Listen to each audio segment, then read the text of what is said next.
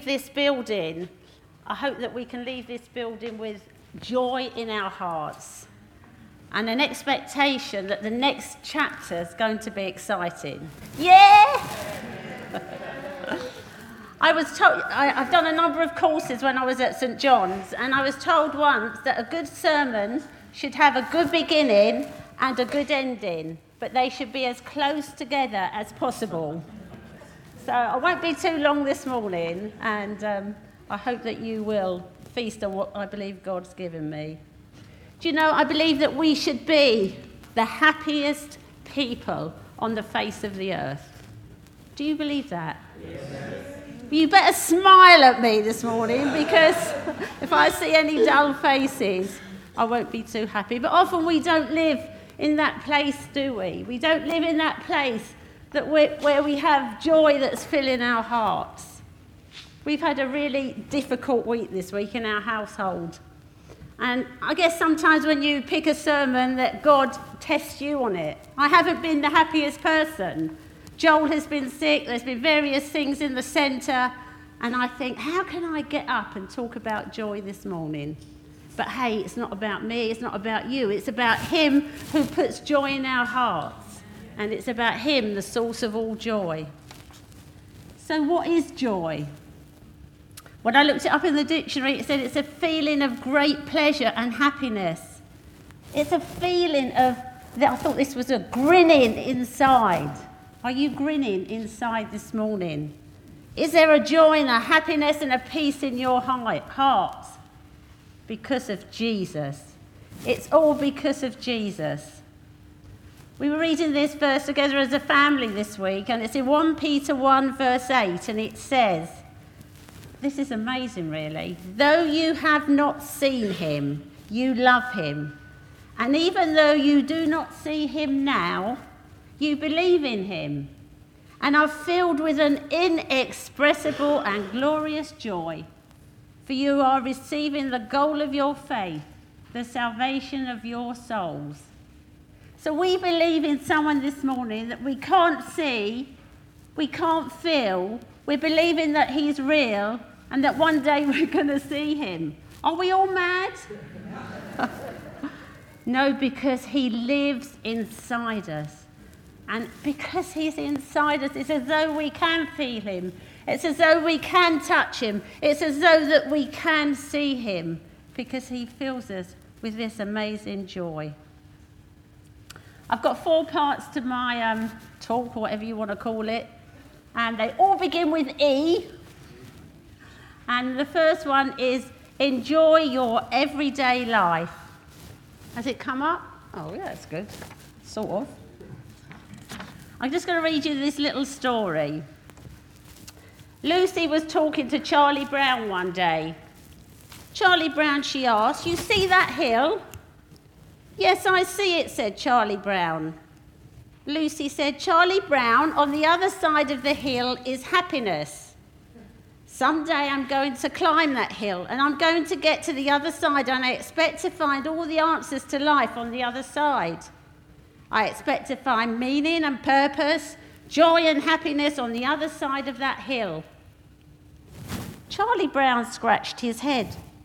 Do you suppose, he mused, that there is a kid on the other side of that hill looking over to our side and saying to someone else, All the answers to life are on the other side of that hill? What if someday he climbs across that hill and comes across to our side looking for happiness and meaning and purpose and all the answers to life. Lucy looked at Charlie Brown and then she looked at that hill and said, Forget it, kid. The answer's not over here. Did you get it?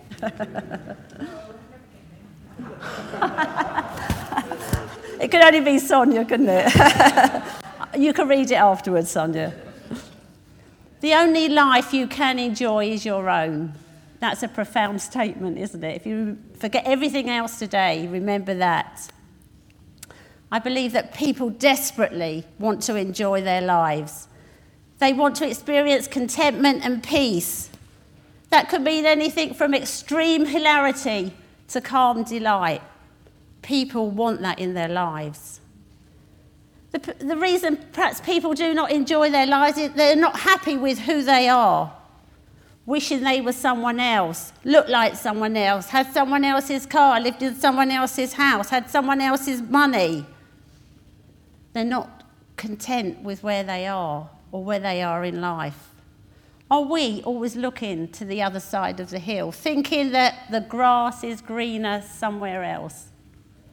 You know, my life's got a little bit sad since I, have left St John's, but in the afternoon I watch these programs like Escape to the Country. and when I watch them, I just sit there daydreaming and think, oh, I'm 64. I would just love to go and live somewhere quiet and have lovely walks in the countryside, enjoying the birds, holding hands with my husband. and enjoying life. And I think, oh, it probably never happened. but you can dream on, can't you? And think, well, that's, that's the way it is. So accept the life that you've been given. I've been, uh, last year I was reading through the Bible, and because um, there's very interesting books as you trudge through it sometimes, and Ecclesiastes, you know, is a fascinating book, isn't it? It's the sort of book that you want to skip over because if you read it at any length, it's like by the time you've read it, it's like, oh, life is just the pits, you know, it, it's totally meaningless. But I think Solomon, and we believe that Solomon wrote that book, he had a dilemma with life. He wanted to work out the meaning of it. It's apparent unfairness. It's a bit like what Dave said last week the wicked seem to prosper, and the righteous don't seem always to come out on top. It does seem unfair sometimes in life, doesn't it? Solomon had everything he wanted. He had tremendous intellect, power, and wealth, and still he had to wrestle with these dilemmas of life. I was trying to think the best way to describe it. It's like when a child gets an Easter egg. You know those Easter bunnies that are all covered with gold paper and are like a red thing round its neck. And you think, oh, this is a lovely Easter egg. And you open it up and you take a bite of the ear and it's hollow. There's no cream filling in it, is there? Nothing inside. And I, I think Solomon was trying to tell us that life to him was sometimes like that. Whatever he did, however hard he worked, it all seemed meaningless. Ecclesiastes 5, verse 18, if you wanted to look at that. This is what he said. Even so, I have noticed one thing at least that is good. He could only think of one thing that was good. It is good for people to eat, drink, and enjoy their work under the sun during the short life God has given them, and to accept their lot in life, to enjoy your work and accept your lot in life. This is indeed a gift from God. Do you enjoy your lot in life? Do you enjoy where God has placed you in the week, where God has called you to work in the workplace, in the school? Enjoy your lot in life. Embrace the life, the personality, the strengths, the weaknesses, the family, the resources, the opportunities, your physical abilities, and the uniqueness God has given you. Each one of you is unique. There's no two alike, is there? Don't you ever wonder when you see all these faces in the world? You know, you see a group of people.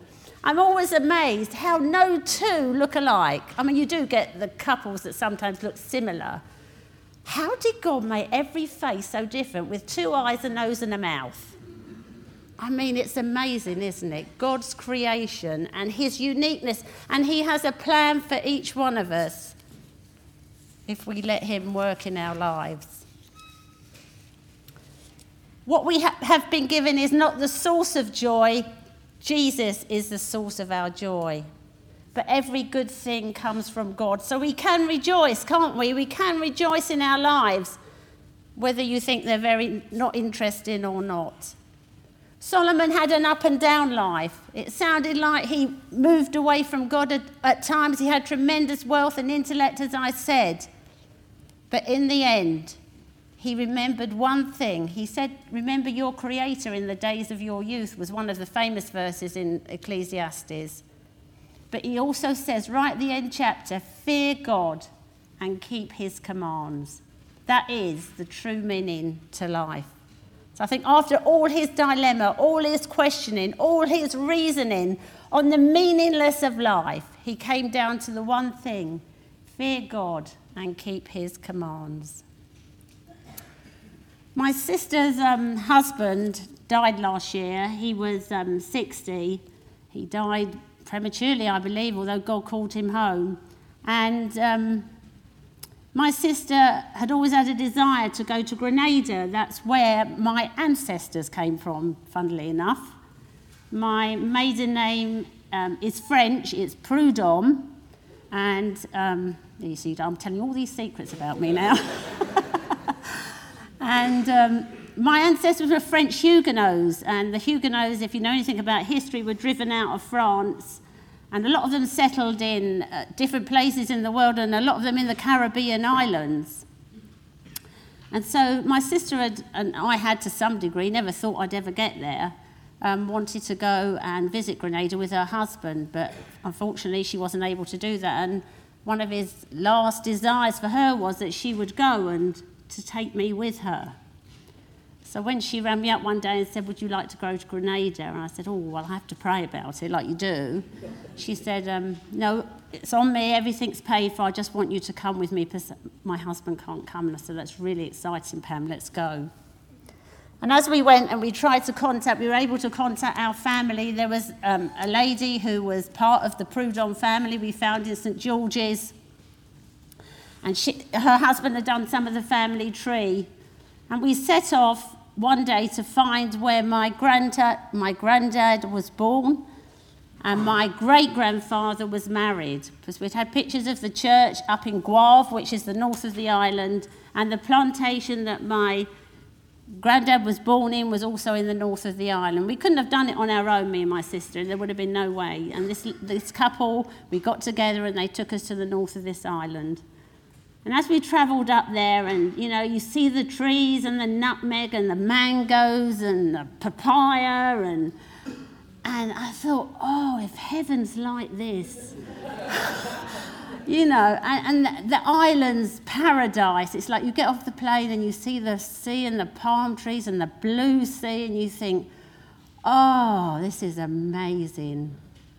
But I didn't end up there. I ended up in Hillingdon by the A40.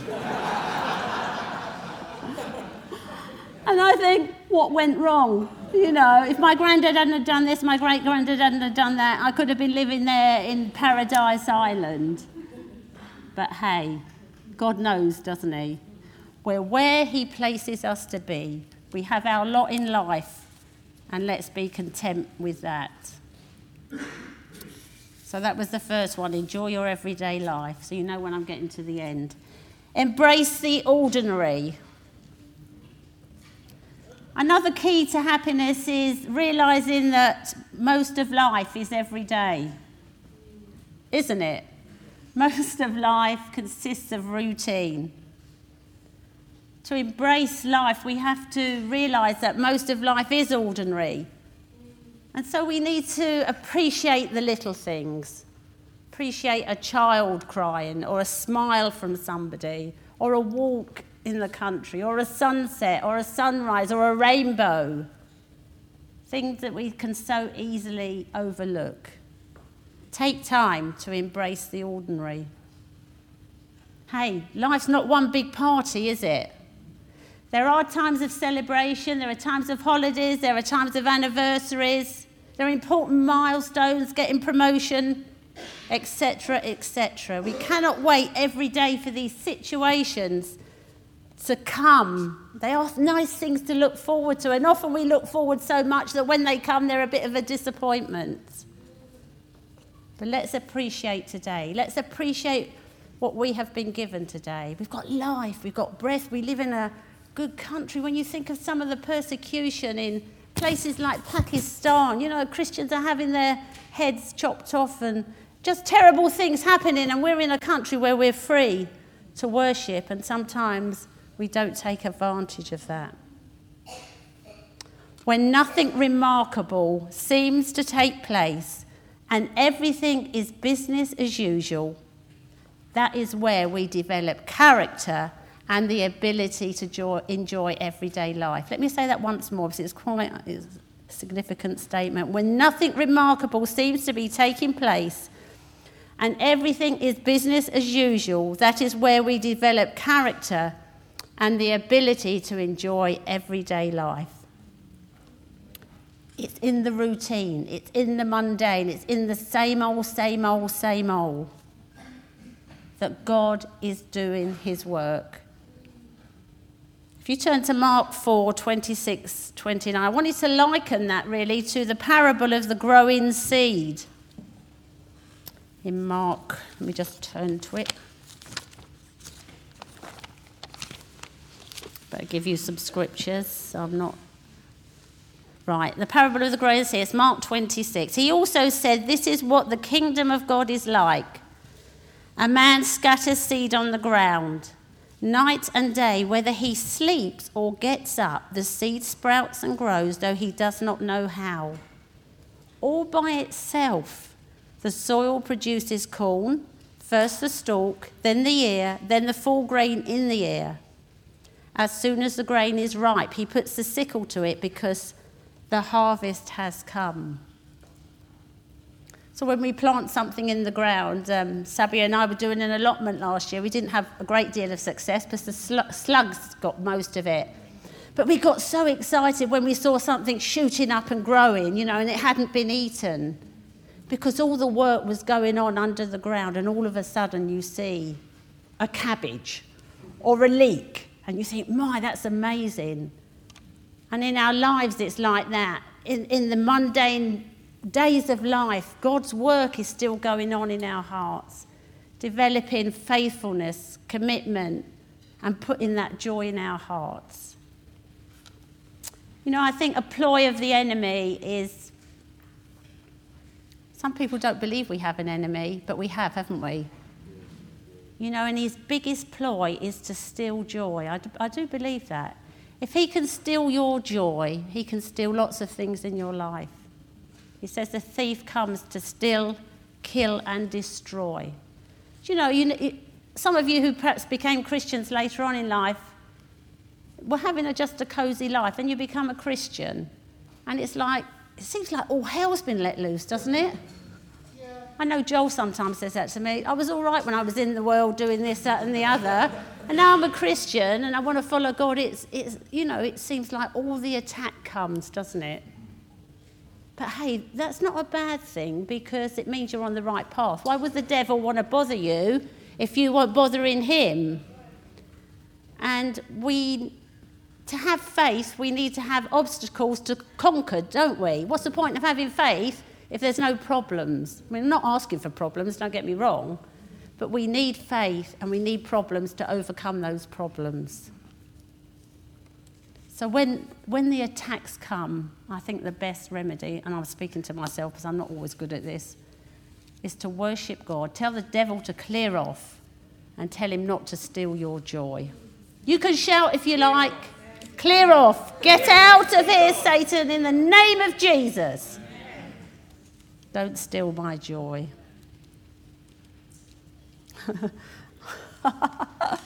Sorry, I got a laugh.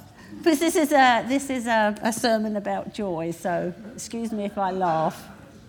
And I pray at the end of this meeting that the Holy Spirit will come and dose you all in some joy so we can leave this place and go on in the next chapter with some joy in our hearts. No more miserable faces. Sorry about that. That's not in my notes. Right, this I love this one. Habakkuk 3:17. I mean, it couldn't get worse than this, could it? You think you've got problems? Listen to this. Though the fig tree does not bud, and there are no grapes on the vine, though the olive crop fails, and the fields produce no food, though there are no sheep in the pen, and no cattle in the stalls.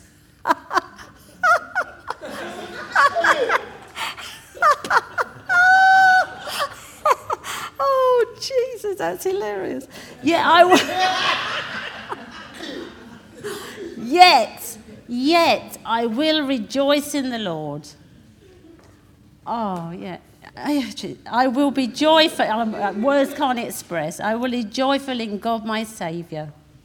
The sovereign Lord is my strength. He makes my feet like the feet of a deer.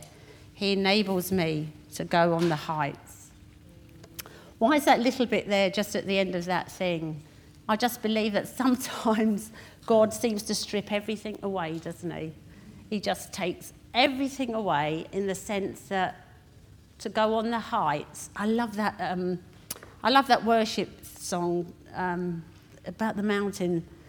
To climb this mountain, you've got to let everything go. Forget all the words. There's nothing I hold on to. There's nothing I hold on to. And I think to go to the heights, to have the feet of a deer, and to see things from God's perspective, like we said last week, sometimes God has to strip everything away for us to totally rely on Him. Because if everything's in place, why do we need Him? It's like the children of Israel, wasn't it? When everything was honky dory, they forgot Him and they went on their way. And then there were times that they had to ask Him for different things. God is always in control. Aren't you glad of that? I suppose in our lives we want to be in control at times, don't we? We want to make sure we've got enough of this, enough of that, we're secure for the future, da da da da da, and I'm a great one of that. I'm always starting to feel, well, we haven't got a pension, how are we going to manage when we're 80 and all this? And he, oh, he always says the same. You can imagine what it's like living with him, can't you? Oh, God will provide. Oh, don't say that again. But I know it's true, but don't tell me. He does provide. Number three, experience laughter. Oh. We need to laugh more, church, don't we? We do. Come on. I know we're Brits, but we're not baptised in prune juice. and you know, sometimes it is hard to, to smile and laugh. I felt recently, and I know perhaps others do, that this move is going to mean that we're going to be squashed together in a way, a bit like sardines, I suppose, in a tin. It may not be very comfortable, but I think it's what God's doing for us. And He will unite us, and we will have to love each other. I know we've started that, and we're on the road to doing that for the last 10 years, but I think this is going to be a special time, really. It's not something I would have chosen, but I also felt as well that he was going to fill us with joy. That the move was going to be a move of joy as well, as well as unity. Proverbs 17 says, A happy heart is a good medicine. A happy heart is a good medicine. When did you last have a good laugh? So much so that your stomach hurt and you've split your sides. Do you remember those times when you've actually laughed like that? Yesterday. Yesterday. That's good, Maria. I bet you felt really good after that. You know, laughter can pull us out of a pit of depression or sadness. It gives us boosts of energy and can completely change our attitude, our outlook on the situation. The average adult laughs four to eight times a day, a child 150 times a day. It's amazing, isn't it? That's why Jesus says, Why didn't come as a little child? Because children teach us so much, don't they? It takes more muscles to frown than it does to smile. So why don't you smile more? It's less muscles. I like this bit. A, light, a smile is the lighting system of the face and the heating system of the heart. Listen to this. I mean, I learn so much when I do these talks, I think, crumbs. It releases tension, anxiety, anger, fear, shame, and guilt. It increases antibodies and protective capacity against viruses, bacteria, and other microorganisms. It's a release of body chemicals called endorphins which can reduce stress, enhance circulation, improve the immune system, lower blood pressure, stimulate the nervous system, decrease cholesterol, and strengthen the heart. Why do we need the national health? Why do we need to go to A&E? It's amazing, isn't it? I believe the Holy Spirit comes to give us laughter. I've experienced that a few times in my life, really, and uh, one was quite recent. I'll give you a recent one, and one a good few years back when I went to California this year to meet Catherine. I mean, the Holy Spirit was all around her flat, her school, her college, and her church, and um, just some nights in her flat, we would have hysterical laughter and honestly, it was, you can't, if I said to you to now, just laugh, you can't just laugh, can you? You just can't laugh hysterically. You just can't turn that on. And I knew it was the Holy Spirit. And we, we, would, we would be creased up and then we'd say, What are we laughing about? And we, we didn't know. But I tell you, it was so refreshing. And I knew God was doing something just to refresh me, really. And the amazing thing, when I came back from America, you know, it's like when you come back from USA, Amanda, you get jet lag, it's quite bad. I didn't have any jet lag when I came back. I slept the first night at a regular time for that whole week. And you know, I really felt the Holy Spirit saying that was because of the laughter. And I don't know, it was very, very strange. But it was amazing. And it, it, when I went to the college that morning, the laughter came on this guy. I tell you, he was laughing for half an hour. It was just the, it was just the one person, Stephanie. And, but nobody, you couldn't just say, well, I'm going to do that this morning. He laughed and laughed in the spirit for half an hour. And God was truly in that place. In the, um, when was Toronto? 2004? Flipping. It's a long Time goes quick when you're getting old. Um, when we went to Toronto, there was like a move of the spirit in Canada, and lots of um, ministers went to get refreshing. And um, Phil went first and came back completely over the top as usual. And um, then I decided to go. And um, but there were some nights that we couldn't walk out to the car. You know, it was like we'd been in the pub having a you know lots of alcohol but we hadn't had anything. But the Holy Spirit was so strong there. We would walk into the car park and we looked, we did, like on the day of Pentecost. We looked like we'd had a few bottles of vodka. and um, it was amazing, really. But I tell you, I've never forgotten those times of the Holy Spirit coming. And I just pray that happens in our church. I pray, if it's not this morning, God, bring your laughter Bring your joy on these people, Lord. Lift the burdens so they can enjoy you and enjoy this ne- next chapter of the church. We are too serious. We should lighten up. There are times to be serious, don't get me wrong. Life isn't just one big laugh. There are situations that are grave at times, and we need to weep with those that weep. But most of life, we can look and laugh at. Blessed are those who can laugh at themselves, for they shall never cease to be amused.